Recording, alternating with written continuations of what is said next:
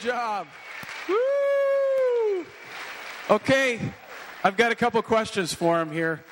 What are we celebrating here this weekend? Anybody want to answer that? Yes. Christmas. Okay, good answer. Anybody want to add to that? What, what about Christmas? What is Christmas all about? Uh, when Jesus was born. Okay, I'll take that. Jesus was born. Anybody want to add anything to that? I don't know.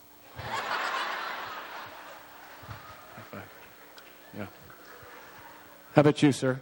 Um, I like opening presents. How many like this time of the year because you open up presents? That's all right. You can say yes. What kind of presents do you hope to get this Christmas? Anybody want to answer that? Okay, right over here. A remote control airplane. Did you hear that, mom and dad?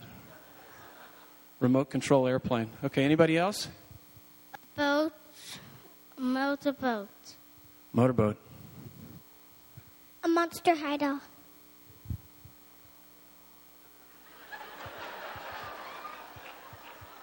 A monster? A monster what? Hi. Hido. Okay. I don't know. I have no idea. Yes. A fish. A fish. A fish. Oh, cool. A fish. Okay, one more. Want a computer. I like it. Hey, let's give him a hand. Out this way. Take him out that way.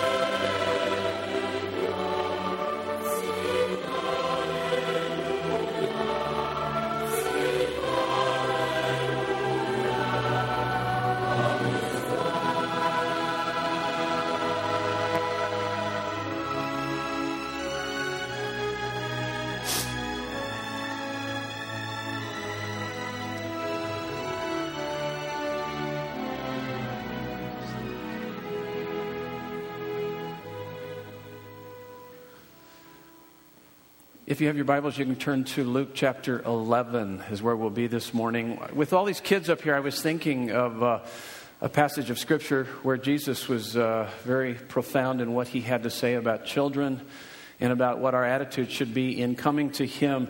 In fact, it's uh, Matthew 18. He says, Unless you turn from your ways and become like little children, you cannot enter into the kingdom of God. And what he's saying is that unless we become not childish, but childlike, with uh, openness and honesty and humility, we cannot enter into the kingdom of heaven.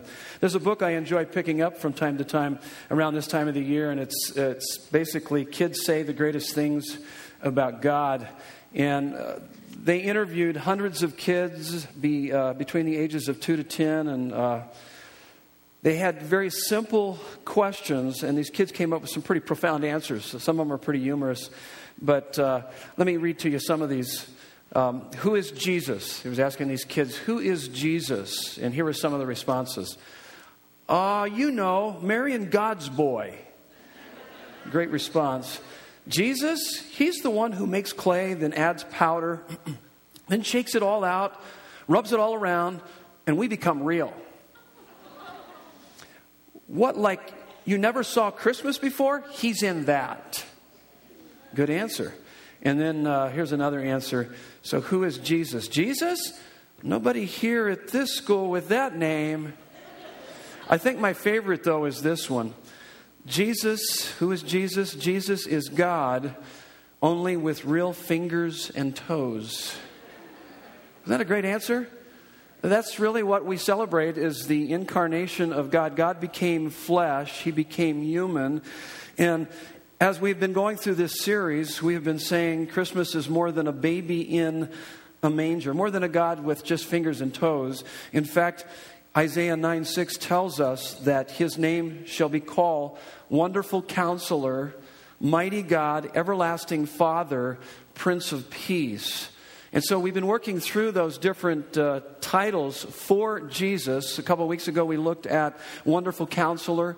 And then last weekend, we looked at Mighty God. And so this weekend, we're looking at Everlasting Father. Doesn't that sound a little peculiar to you? Everlasting Father, Jesus, aren't they kind of different from one another? And we understand the Trinity and somewhat of how that works one in essence, three in person, and there is a distinctiveness between Jesus and the Father. But why would we call Jesus everlasting Father. Everlasting Father? Yes, absolutely. Because Jesus is the ultimate revelation of the everlasting Father, of the Father. But not only is the ultimate revelation, if you want to get to know God, all you need to do is get to know Jesus because Jesus came to show us the Father. But not only that, he came to be the only means by which we can be reconciled to the Father. But even beyond that, Jesus modeled for us how we can relate to the Father. We're going to take a look at the Lord's Prayer this morning, and he teaches his disciples how to relate to the Father. And I don't know if this has ever happened to you before, but if you've ever been in a restaurant, you're trying to having a hard time making up your mind what you want to eat, and then you see the, the waitress comes out with this big old amazing looking plate to the people sitting next to you, and so immediately you go, I'll have what they're having you know, kind of like, wow, that looks really good. Or maybe that you've been out with someone and they've ordered something that looks a whole lot better than what you have. And you're thinking, oh, I should have ordered that. That's a little bit of what's happening here with the disciples. They're, they're listening to Jesus pray, and he's connecting with the Father. And so they're saying, hey, teach us to pray, man. We want to have the same kind of relationship that you have with the Father. Would you bow your heads with me? Let's begin with a word of prayer. And then we're going to dive into our text. Father God, we are delighted to be here today as we celebrate Christmas, which is the celebration of heaven invading earth so that earth can experience heaven. The greatest gift is not found under the tree, but was nailed to the tree so that you could be with us, never to leave us or forsake us. God with us. God, we, we celebrate that. As our wonderful counselor, you, you help us with the dullness of life. You give us unbelievable satisfaction. As our mighty God, you help us with the, the difficulties of life. As our everlasting Father, you help us with the, the dimensions of life. And as our Prince of Peace, you help us with the disturbances of life. So this morning, teach us how to relate, how to connect with you, our everlasting Father, in prayer, touching every dimension of our lives. We pray in Jesus' name. And everyone said, Amen. Take a look at this text, and uh, let me read uh, through this. Now, Jesus, starting at verse 1, chapter 11, now Jesus was praying in a certain place, and when he finished, one of his disciples said to him, Lord, teach us to pray, as John taught his disciples. And he said to them, When you pray, say, and now he's going to go through the Lord's Prayer. Now, this is an abbreviated uh, uh portion of the Lord's Prayer. Uh, the one that most of us all memorized is actually found in Matthew 6, 9 through 13, and that's one I'm going to use for the, for the phrases as we work through this.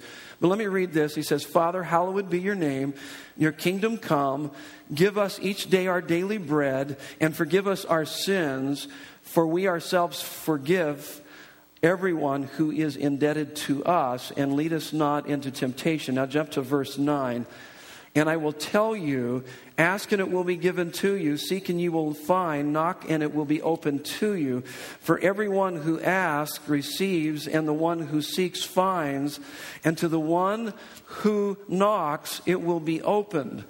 What father among you if his son asks for a fish, will instead of a fish give him a serpent? Or if he asks for an egg, will give him a scorpion? If you then, who are evil, know how to give good gifts to your children, how much more will the Heavenly Father give the Holy Spirit to those who ask him? This is the word of the Lord to us. Now, if I were to summarize what Jesus is saying to us, this is what it is. Everybody, look up here just for a minute. If you get this, you're going to really understand as we kind of unpack the Lord's Prayer and what it means to really connect with the Father. Uh, this is what Jesus is in essence saying. If you had any idea, if you had any idea of the Father heart of God towards you, if you understood what he thinks about you, how he feels about you, what he wants to do in and through your life, you would not let anything interfere with your coming to him with all of your needs, all of your desires, all of your wants. You would connect with him regularly. That's what he's saying here. Now, how do we do that? As I stated, Jesus came to reveal the Father to us, came to reconcile us to the Father, but now He's teaching us how to relate to the Father. So we're going to take the Lord's Prayer, break it down, and it is a model for prayer. It is a pattern of personal prayer to which you can build your prayer life on. It tells you everything you need to know about communication with God, covering every dimension. And we start with the basis of prayer Our Father in heaven. When Jesus taught his disciples how to pray, he didn't say, Come to God like this as the basis of prayer. Our Creator, our ruler, our judge, our king. Those are all true, but he said what? Our Father, our daddy, literally daddy.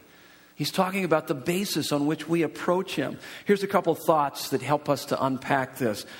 It's on your notes, first fill in the blank. Earthly fathers shape our concept of our Heavenly Father, but God is a Father like you've never known. So if you're having a hard time with this whole Father th- idea, it's because of your upbringing.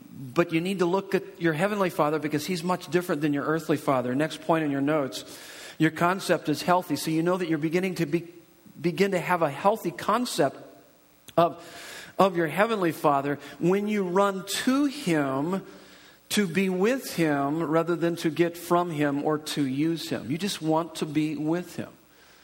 So you know that you're getting a, a, a, new concept or a healthier concept of Father God. And that's the point that Jesus is trying to make. We can approach our daddy. He's our daddy in heaven. He loves us. And if you have a right concept of that, you're going to be running to Him. Some of the best, best video clips that I've seen through the years that kind of help to describe that are, are those when these dads come home from war and watch the kids and how they respond. I've got a video here I want to show you. Watch this and get a little bit of this idea of this Father God and our approach to Him and our love for Him. Watch this.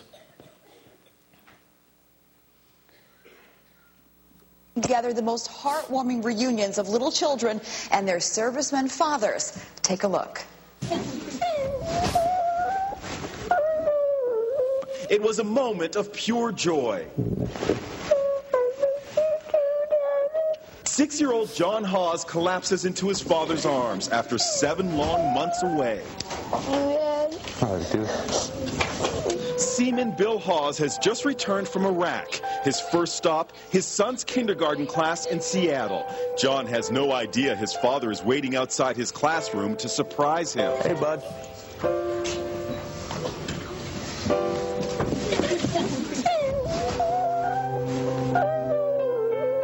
Little John Hawes finally had his family back together. Families across America have reason to be thankful this season as troops come home for emotional reunions with loved ones who have been missing them for many months. In Jacksonville, Florida, Navy Senior Chief Terry Doss gave his daughter Terrian the shock of her life. Terrian can't keep the smile off her face. Doss still has four months left on his tour, but for now, all that is forgotten as he goes home with his little girl. In Minneapolis, a game of volleyball is interrupted for a homecoming. Daughter Jordan didn't know that her dad, Specialist Michael Mirza, had returned from Iraq. Now that he's home, she won't let him go. In Des Moines, Iowa, a class helps give 10-year-old Zach Reeder the surprise of his life. I just thought it'd be neat to just show up and surprise him. That's Zach's father, Master Sergeant Mark Reeder, getting ready for the big moment. Watch Zach's shock as his dad is led into his classroom.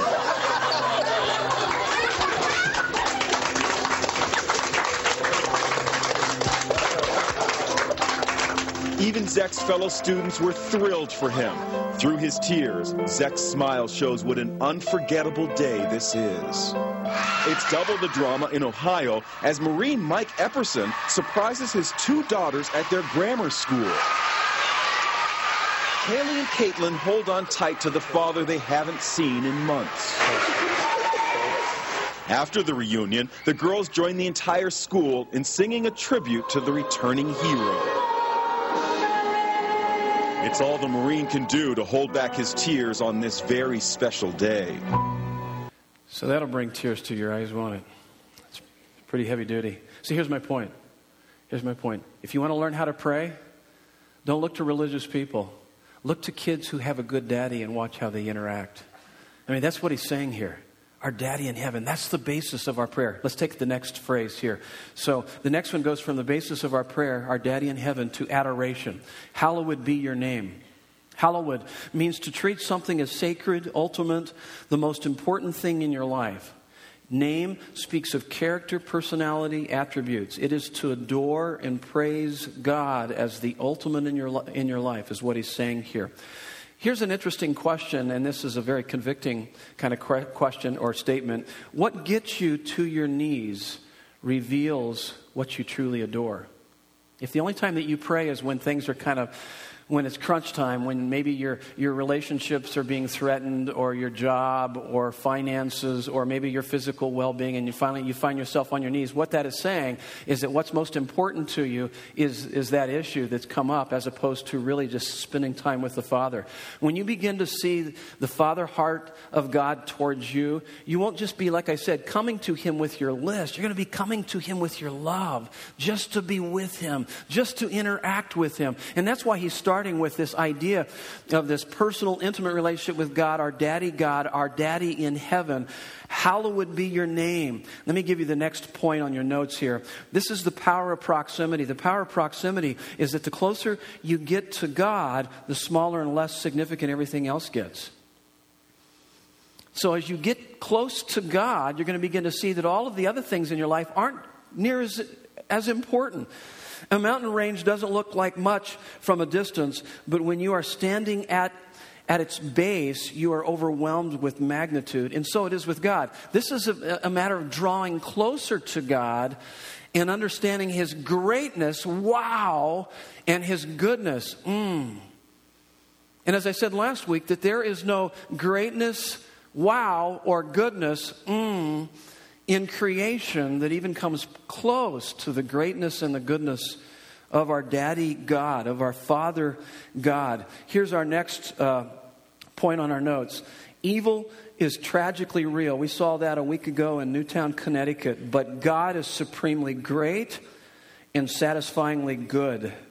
God's greatness strengthens us to overcome any trial so if we're being overwhelmed by trials, it's because we, we need another glimpse of God's greatness. We need to begin to see more clearly who it is that is for us and not against us. He loves me. He will take care of me. So that's why we begin with, with adoration, understanding the magnitude and the majesty and the greatness of God. But if I'm being easily allured to temptation, it's because I don't really understand the goodness of God.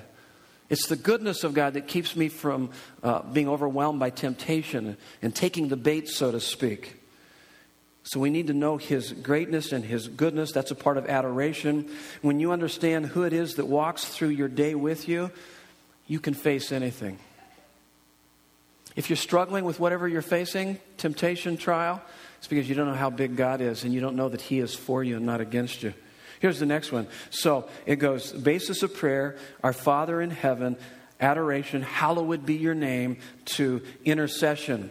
Your kingdom come, your will be done. Let me go back to this book. Kids say the greatest things about God. There was a couple other questions I found that were really insightful, very intriguing. Here was another question that they asked these kids What do you think your parents pray for? this, is a, this is a great, great, great answer here. What do you think your parents pray for? They pray they lose weight. Here's another answer they pray they win a million dollars in the lottery. Or they pray for toys just like us, only different toys. I mean, that's, and that's pretty insightful because you'll notice the Lord's Prayer doesn't start with your list. It starts with Daddy, God, the basis to adoration God, you are great. God, you are good, to now intercession. You're, you're thinking not so much about yourself, but you're thinking about others. How's that? Well, let, me, let me say this. Let me just use this in illustration. You've heard me use this before. That no one goes to the Grand Canyon to build their self esteem, do they? That, that'd be crazy. But you stand on the edge of the Grand Canyon to be captivated by the glory and the beauty and the majesty of the canyon. It, it, it has a way of taking you out of yourself. You're not self focused or self absorbed. That's fundamentally what's wrong with us. And that's part of that sinful nature is to be self centered, to be self focused, to be preoccupied with self. But nothing will take you out of self like being captivated by the beauty and the glory of God. Hallowed is your name. Oh my goodness. Uh, C.S. Lewis called it a blessed self forgetfulness. It's not that we think less of ourselves, we think of ourselves less because we're so filled with the beauty and the glory of God. And so, so you're going to see that the, the petition part comes a little bit further down into the prayer as you're just interacting with God and having this sense of His majesty and glory. Here was another question that uh, these kids were asked. It says, So, how long does it take to get an answer to prayer? and here's one answer about six million years. I mean, sometimes it feels like that. Is this going to ever be answered? One kid just said one word infirmity. It's like, I think you, you kind of confused a few words there. But, uh, and here is another one. Um, in answering the question, how long does it take to get an answer from prayer? He's usually answered it before you asked, or at the most, one second after. It's just, it's just that we're too stupid to see the answer written all over our face. Isn't that great? Here is the, the last uh, answer here how long does it take to get an answer to prayer? It takes a half an hour because you have to worship first before you can ask for stuff. That's very insightful because that's exactly what the Lord's Prayer says. You worship for, before, you, you adore God. And this section is that you're, you're less concerned about yourself and you're more concerned about the people in your life. And so you're bringing their needs to God before you bring your needs to God. But that only happens when you're captivated and your heart is smitten by the beauty and the glory of Christ and what He's done. That, that God came to earth and lived the life we should have lived and died the death we should have died to give us fullness of life. I mean, you've never had a, a, more fuller life than, than knowing Him and walking with Him. And so, as He fills you up with knowing Him, it's natural to be concerned about the well being of others. Let me give you a couple fill in the blanks as it relates to intercession. Prayer reclaims what man lost through sin and restores God's rule and reign. So, our prayers can make a difference in the lives of others. We become co laborers with God. You can touch a world for God through prayer. The scope of prayer is unlimited. So, what does prayer do? Here's the next uh, couple fill in the blanks. You can bring love where there's hatred, joy where there is hopelessness, peace where there is anxiety. And I mean, the list goes on. So, when we're praying for our family and friends, we're, we're having the kingdom of God invading the kingdom of darkness that tends to surround us. And so you're pushing back the forces of the enemy and bringing in God's righteousness, peace, and joy and love into those situations. Here's the next one. Now we get to our, our own personal needs. And uh, give us this day our daily bread. And um, I love this quote by St. Augustine. He says, For what would he not now give to sons? when they ask when he has already granted this very thing, namely that they might be sons. That's great. You're a child of God. Do you understand the implications of that? There's no accomplishment, there's no acquisition of stuff, there's no acclaim that even comes close to being a child of God uh, the favorite verse that I you often hear me quote is 1 John 3 1. How great is the love the Father has lavished upon us that we should be called children of God.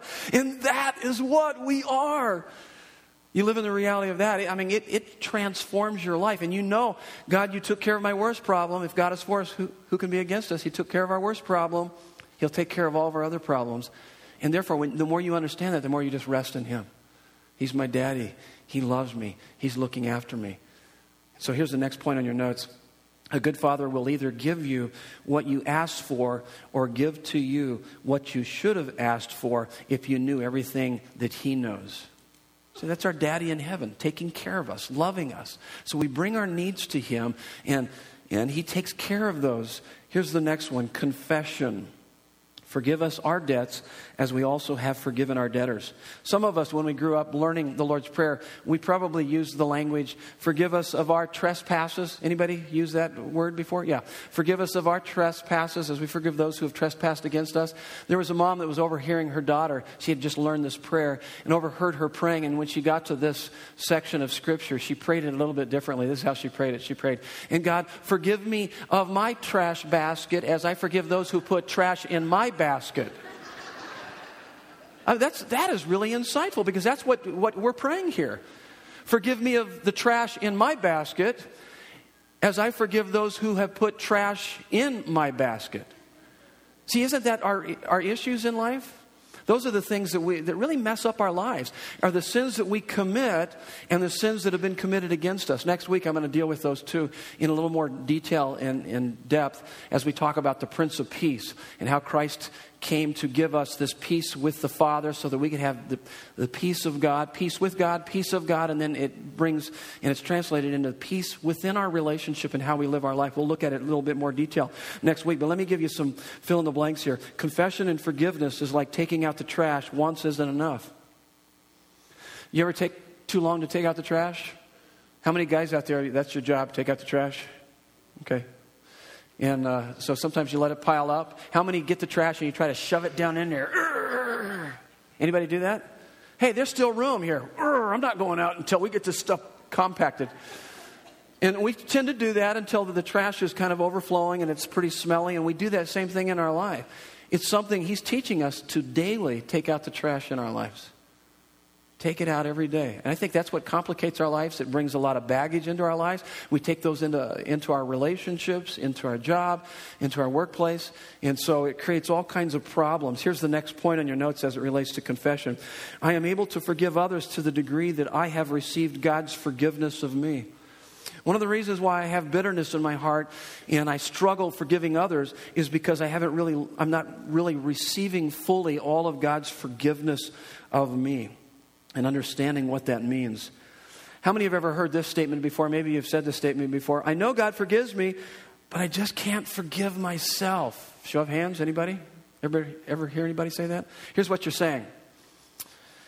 Um, in essence, you're, you're actually saying this. You're saying that um, this is actually setting ourselves up as a higher court than God when you say that. You're, it's almost like you're discounting God and you're not placing Him in the place of, of, of where He should be in our lives. It's a bit blasphemous, actually, to somehow have another standard other than God saying, Oh, yeah, I know God, God accepts me and He forgives me, but I just can't forgive myself. Typically, it's built on a, on a false standard, uh, some form of idolatry, something you're trying to live up to to make yourself feel better about yourself rather than to come to God and say, Wait a minute, if God accepts me and loves me, that standard doesn't matter. Why am I living according to that? It could, it could have been something that was imposed upon you through your parents, or maybe where you work, or maybe it's something that you've imposed upon yourself. But, it, but if God forgives you and you live in the reality of that, oh my goodness, it's amazing freedom. And you'll be very uh, giving and forgiving as a result of that. Here's the last one aspiration. This has to do with kind of the direction we're going in our life. Lead us not into temptation, but deliver us from evil. By the way, when I work through this, and I usually, I actually use this uh, really as a pattern for prayer, and I'll, I'll pause with each of these statements and walk through the implications in my own heart and mind. I just won't recite the prayer, just do it that quick, but I'll work through it and, and begin to ask myself, what are the implications? How do I apply this to my life? How do I interact with God on each of these? And so this one, lead us not into temptation, but deliver us from the evil or the evil one. Some translations, it's actually more accurate to say the evil one. The word temptation here, the Greek, it can be suffering or an enticement. So it can be either temptation or trial. So it can be an enticement or a trial or a difficulty. Really, all depends on you. So, what we could say, we could put this in other words. Well, let's paraphrase what he's saying here. When he says, let it, Lead us not into temptation, but deliver us from the evil or the evil one. Don't let my suffering entice me to sin in essence, is what he's saying. Don't let my suffering entice me to sin. Let me unpack that for you. Let me give you the next point in your notes. It's not what happens to you, but what happens in you that matters most. You've heard that statement around here before. We, we, we throw that out there a lot. But I want you to think about that. It's not what happens to you. I'm not discounting what has happened to you. Many of you have gone through really horrific events in your life. I'm not minimizing that. But what matters most is what happens in you, not what happens to you. That's why you can have two people going through identical circumstances. You've heard this before. It's almost become like a cliche. Two people going through similar circumstances, difficult circumstances. One becomes bitter, one becomes better. How's that? It's not the circumstances. It's not what happens to you, but what happens in you. One, one is devastated, and the other one is developed, becomes stronger.